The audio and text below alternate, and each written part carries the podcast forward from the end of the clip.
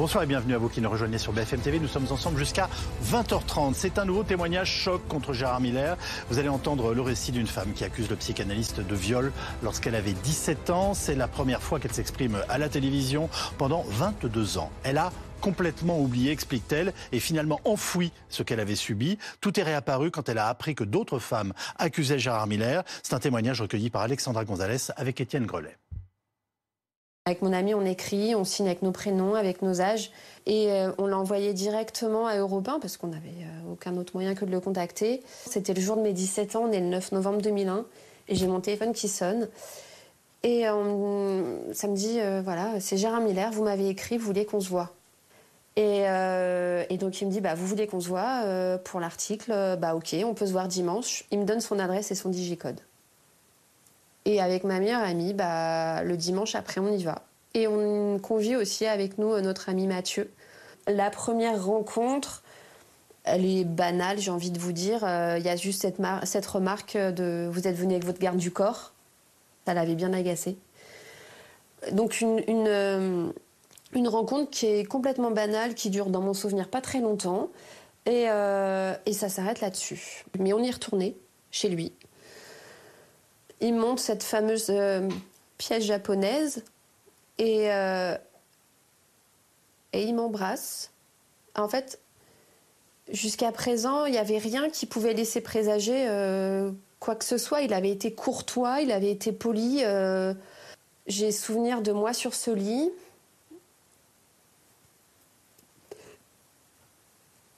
J'ai le souvenir qu'il en, son pantalon?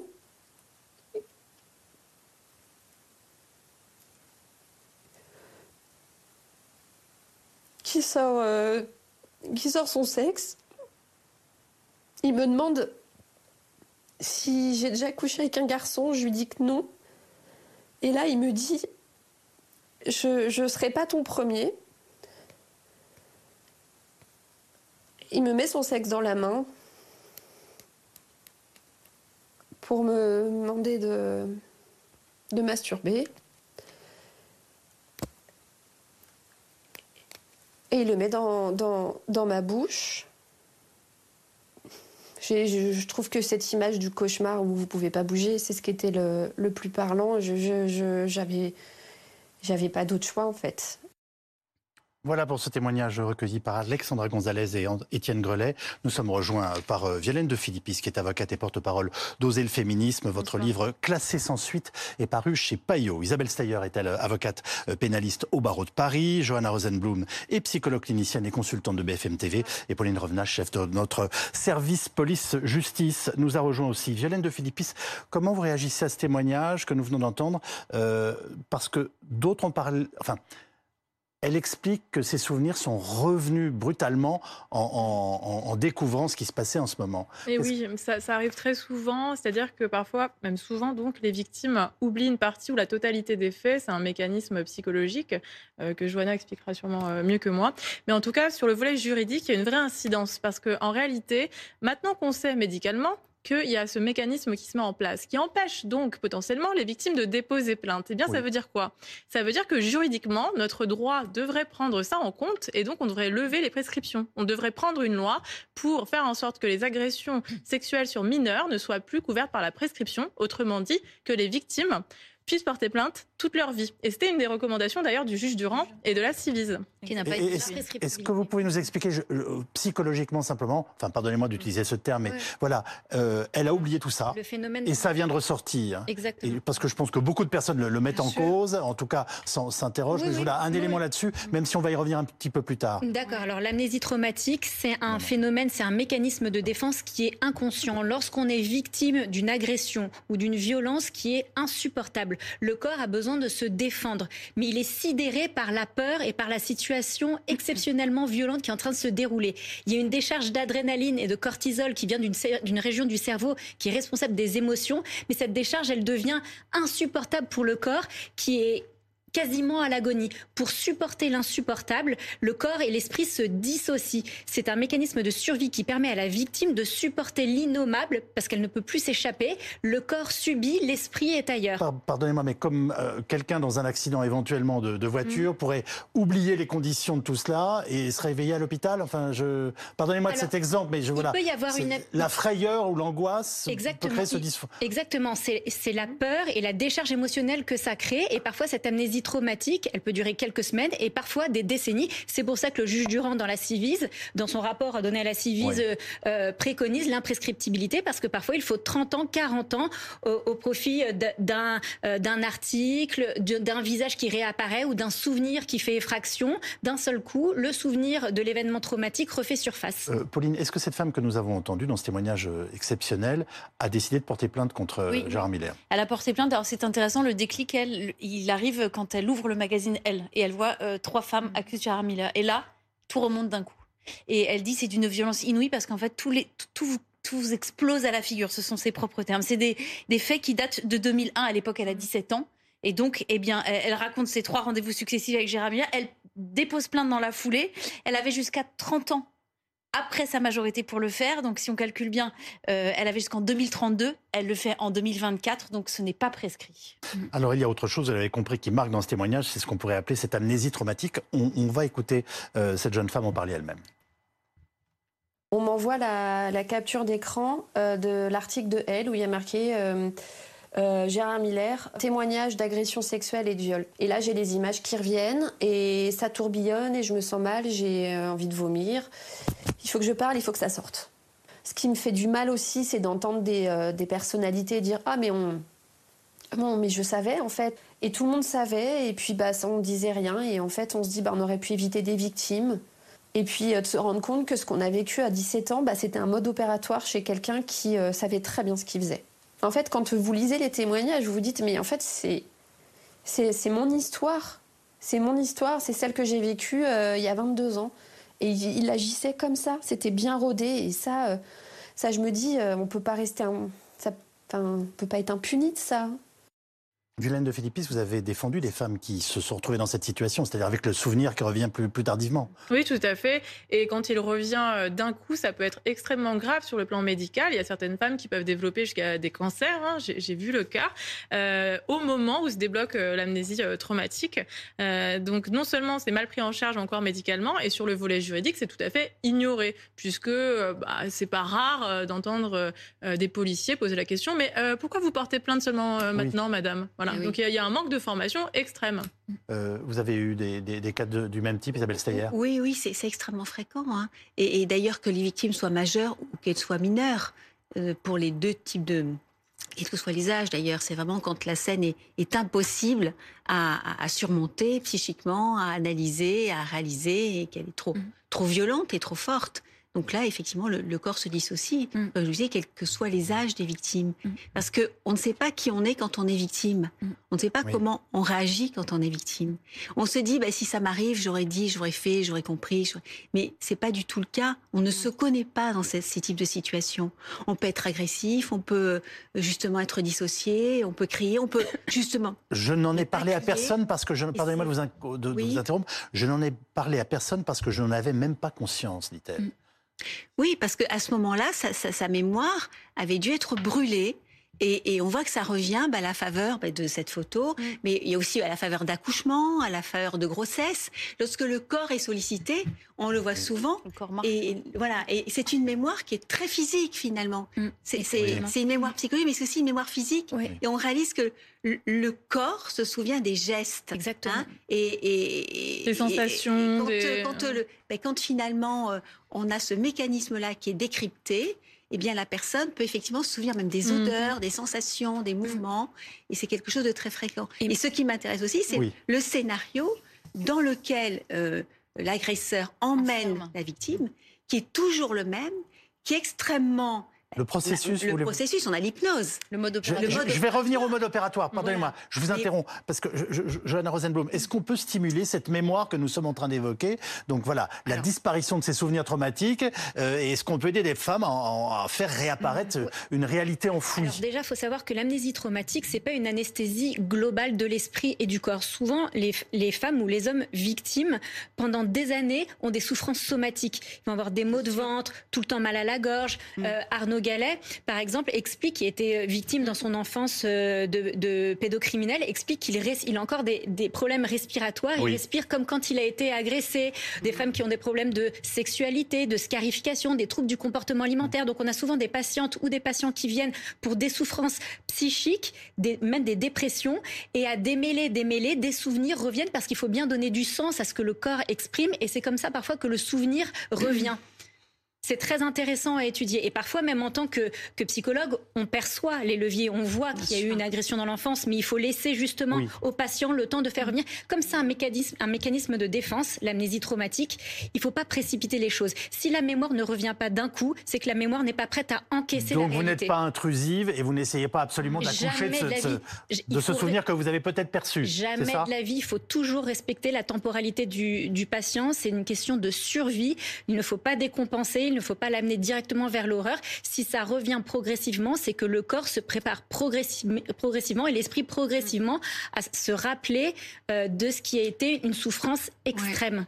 Alors, Et je voudrais juste rajouter quelque chose par rapport à l'hypnose. Ce qu'il faut savoir et qui est atroce dans cette histoire, qui est insupportable, c'est que l'hypnose, c'est un outil, euh, une approche thérapeutique. Donc déontologiquement, il se sert d'une approche thérapeutique qui est un soin pour des personnes en souffrance, comme un outil de soumission et d'assujettissement pour les victimes. C'est insupportable. C'est d'ailleurs pardon, sous séance d'hypnose que Flavie Flamand, dont j'avais recueilli le témoignage, avait, eu, euh, avait pu traiter cette amnésie traumatique et s'était souvenu du viol euh, sur sa personne par David Hamilton. Donc Mm. euh, effectivement, c'est un moyen dévoyé à ce moment-là. Mm. Et c'est en- encore plus grave, si je Mm, puis dire. mm.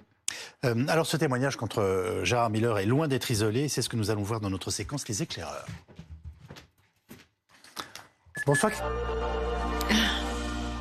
Bonsoir Karine de Ménonville.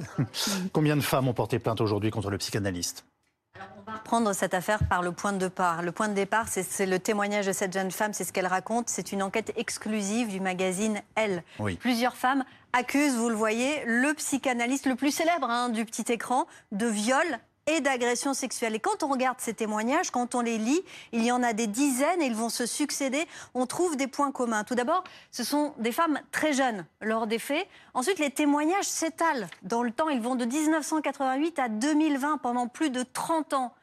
Ces femmes évoquent le plus souvent une séance d'hypnose suivie d'un trou noir. Et puis, elles évoquent un comportement déplacé et parfois même un viol. Alors tout va très vite puisque le parquet annonce ouvrir une enquête préliminaire vendredi dernier, c'est-à-dire trois semaines après euh, ce qu'a révélé le magazine Elle, le 23 février, après des accusations de viol et d'agression sexuelle, parfois sur victimes mineures. Rappelons qu'il y a six signalements évoqués par le parquet. Voyons à présent ce que dit Gérard Miller, puisqu'il a réagi très vite. Il a réagi dès le 31 janvier, dès la publication de cette enquête. À cette époque-là, il dit dans une lettre sur X, avec toutes les femmes, j'ai la conviction de n'avoir contraint personne. Trois semaines plus tard, lorsqu'une enquête préliminaire est ouverte, le ton a un peu changé. Je suis certain de n'avoir commis aucune infraction, mais souhaite désormais réserver ma parole à l'institution judiciaire. Merci beaucoup Karine de Ménonville. Pauline, euh, pour l'instant Gérard Miller donc n'est pas mis en examen, hein, on le rappelle, Euh, mais une Et enquête... présumé innocent. Voilà, merci de le préciser. Et une enquête préliminaire a été ouverte. Quelles sont les prochaines étapes? Alors, euh, le parquet qui a ouvert cette enquête préliminaire, il peut faire euh, des auditions, il Oui. peut faire des confrontations. C'est par exemple ce qui s'est passé dans le cas du dossier PPDA. Euh, On est, en- on est parallèlement en plein dedans. Et au bout, eh bien, peut-être l'ouverture d'une information judiciaire et au bout, éventuellement, une mise en examen. Et tout reste très théorique de Gérard Miller. Aujourd'hui, il y a six plaintes. Il y a six femmes qui déclarent avoir subi à minima des gestes sexués de la part Oui. de Gérard Miller pour des faits commis entre 95 et 2005. Ce qui frappe, c'est surtout la longévité, la sérialité. Et c'est un dossier, on le rappelle, qui a été sorti par nos consoeurs du magazine Elle et qui, elles, ont reçu dans ce sillage plus de 60 témoignages. Les- Il n'y a pas 60 plaintes, mais il y a 60 60 femmes qui se sont signées. Est-ce que les plaignantes vont être entendues Est-ce que des confrontations sont possibles? Oui, tout, tout, tout, tout est possible. Au fur et à mesure des investigations, il va falloir recouper factuellement ce que disent ces femmes. Ce qui est intéressant, c'est qu'elles ne se connaissent pas entre elles. Mais qu'elles racontent toutes sensiblement La la même chose évidemment. et le mode Il opératoire. y a toujours Vous, une- vous que- estimez que ces confrontations sont souhaitables, Violaine de Philippis Alors ça dépend justement. Mais non. oui, je Pas pense que c'est plus compliqué. Voilà, Voilà, forcément. que ça. Euh, C'est techniquement possible, mais Écoutez, pour, tout vous dire, on en parlait juste avant le plateau, puisque c'est c'est terrible. J'ai appris le, le décès d'une jeune femme qui s'est suicidée suite à la confrontation avec son agresseur, et elle est décédée hier. Et cette jeune femme avait d'abord porté plainte pour viol. Son dossier a été classé sans suite. Alors, il y a beaucoup de rapports qui nous disent que les classements sans suite dans les violences faites aux femmes, c'est dû au manque d'investigation. Donc là, ce qu'on voit avec Gérard Miller, je pense que c'est important de rappeler aux téléspectatrices et téléspectateurs que ce qui est mis en place sur, des, sur ce type d'enquête devrait être mis en place tout le temps. En fait. Oui. Mm. Or, aujourd'hui, on manque d'enquêtes dans nos dossiers. Je me suis parfois retrouvée moi-même à essayer de restaurer la mémoire d'un téléphone d'une femme que j'assiste parce que la police n'avait pas euh, pris le soin d'essayer de le faire alors qu'elle disait qu'il y avait des, des SMS effacés qui prouvaient ce qu'elle Ouais. disait. Voilà aujourd'hui l'état de la justice et du manque d'investigation. Et, et donc, la confrontation qui a mené la jeune femme dont je parlais au suicide euh, ne devrait pas être quasi imposée par les parquets, ce qui aujourd'hui est le cas, puisqu'on leur dit quand même que si elles la refusent, c'est moins bien pour leur dossier. Donc, euh, forcément. euh, Oui, alors Il y a, il y a Et- une, et on il y a peut une culture de la aussi. police qui n'est pas encore au point, je dirais, pour, euh, recueillir sûr, ces, pour ces témoignages. Bien sûr. Mm. Et puis alors, vous savez, les confrontations, on, on pourrait aussi les faire, par exemple, derrière euh, une glace sans Tout à teint, fait, hein, et, et de façon à ce que, c'est rien du tout, acheter une glace sans teint, avoir d'un côté l'agresseur, de l'autre côté la victime, de façon à ce que la victime ne voit pas le regard de l'agresseur. Mm. Et le regard de l'agresseur qui vous a agressé, l'odeur de l'agresseur qui vous a agressé, retrouver ses gestes, retrouver ses mimiques et être face à lui pour dénoncer, c'est extrêmement d'abord difficile à combattre, difficile à porter et difficile à, à vivre. Parce qu'on on- est dans ce, nouveau dans ce corps à corps. Et, et c'est facile de l'éviter. Euh, on le fait dans certains pays.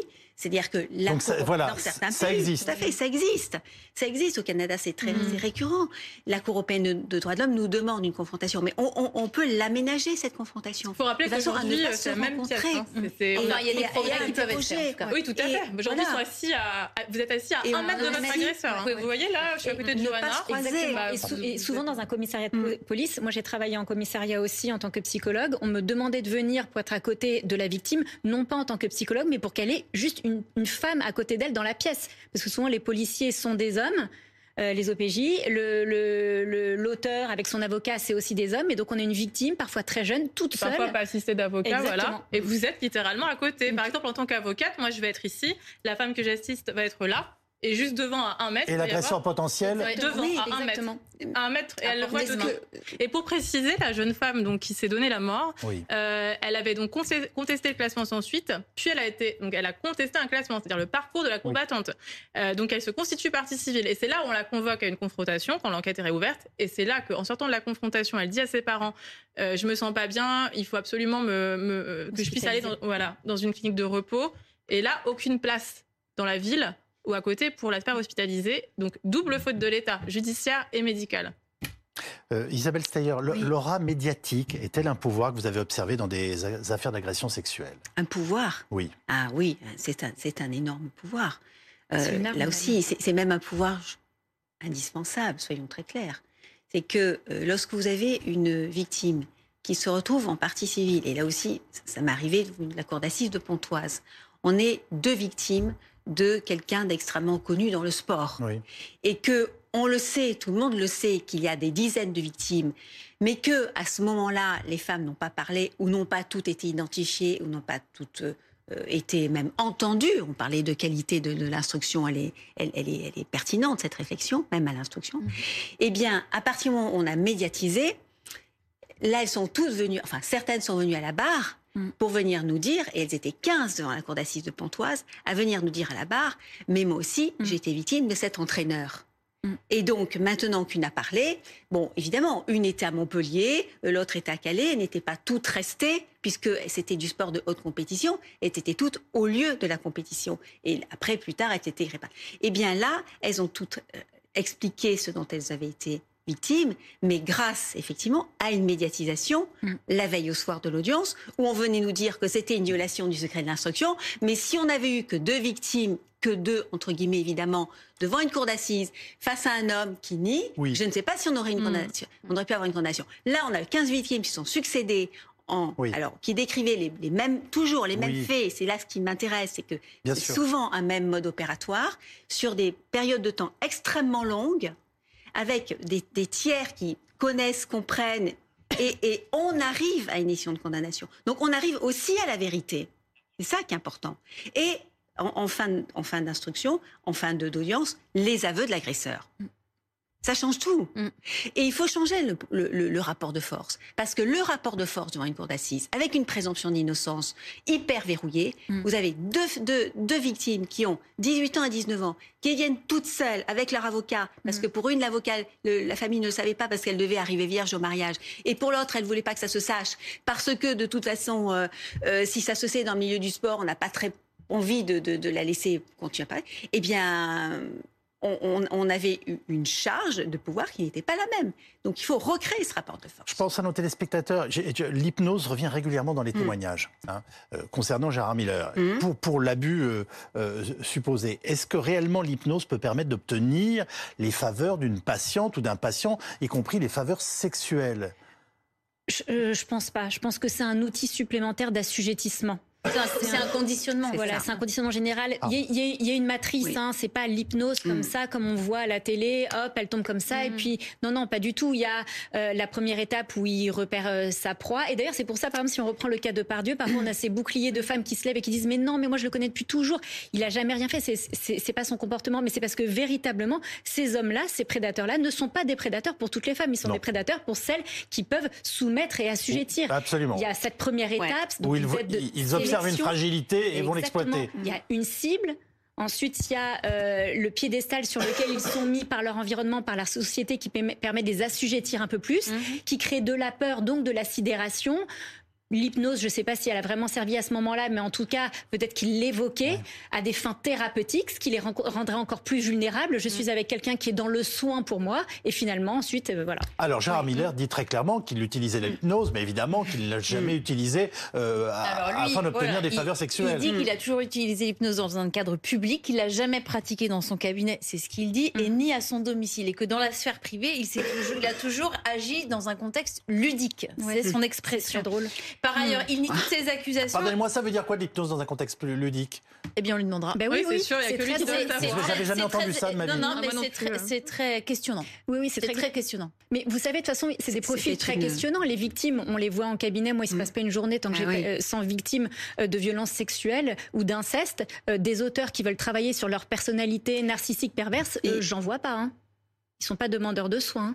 Il y a souvent une utilisation abusive du soin ou, ou de la thérapie. Et, et d'ailleurs, on, on a extra... et oui.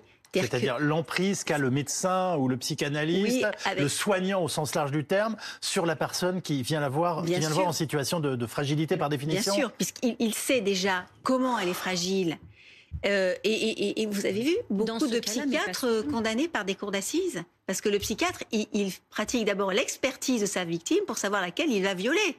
Et c'est ce que l'on voit très clairement pour la ligne de défense de Gérard Miller, c'est qu'il a admis que, ayant été un homme de pouvoir, et je trouve ça intéressant, il y a pu avoir une dissymétrie, Mm. c'est son terme aussi, dans les relations qu'il a pu construire, un rapport inégalitaire, objectif, euh, dans les relations qu'il a pu avoir avec des femmes plus jeunes que lui. Donc il a quand même conscience d'un certain Des nombre- mineurs. Vi- Violette Oui, de des mineurs, Philippis, oui. Certaines mineures. ça, que c'est- certaines mineures. est-ce que cette notion d'emprise d'un soignant sur une femme est un facteur aggravant en justice? Bah, ça devrait l'être, Oui. malheureusement, l'emprise. Ça n'est pas, le- ça n'est très- pas le cas dans les textes? Dans les textes de loi, il n'y a pas encore cette notion-là. Maintenant, euh, justement, c'est une réflexion qu'on pourrait avoir. En jurisprudence, elle commence un peu à émerger, Mm. Mm. mais c'est mal défini en fait. hein. On n'a pas de. Ça peut être une personne ayant autorité. Hein oui, oui, oui. Ça peut être, il Oui, peut vous être qualifié de personne ayant auto- autorité. C'est un Et j'avais ouais. eu, voilà, et j'avais eu euh, dans un cas évidemment de, de psychiatre qui avait qui était devant une cour d'assises, des experts venaient dire que une, une femme face à son psychiatre n'est pas en situation de pouvoir donner librement un consentement, parce que c'est quelqu'un qui sait tout de vous, qui sait tout de votre vie, et avant d'avoir un viol physique, il y a un, vol, un viol psychique. Psychologique, ouais. Psycho- Et, et donc, on n'est pas à égalité, on ne peut pas donner un consentement, d'autant plus qu'on est dans une situation de, de transfert. Euh, on, on a tout dit à cette personne-là, votre propre famille ne sait pas que vous allez voir un psychiatre, tous des, des- des psychologues, des psychanalystes aussi qui sont people, ou c'est voilà, on n'est pas dans un, un hôpital, hein. et, et- et donc on, on a un secret sur le secret. Et à ce moment-là, c'est extrêmement difficile à dévoiler. Merci avocate. Voilà ce que nous pouvions vous dire euh, ce soir.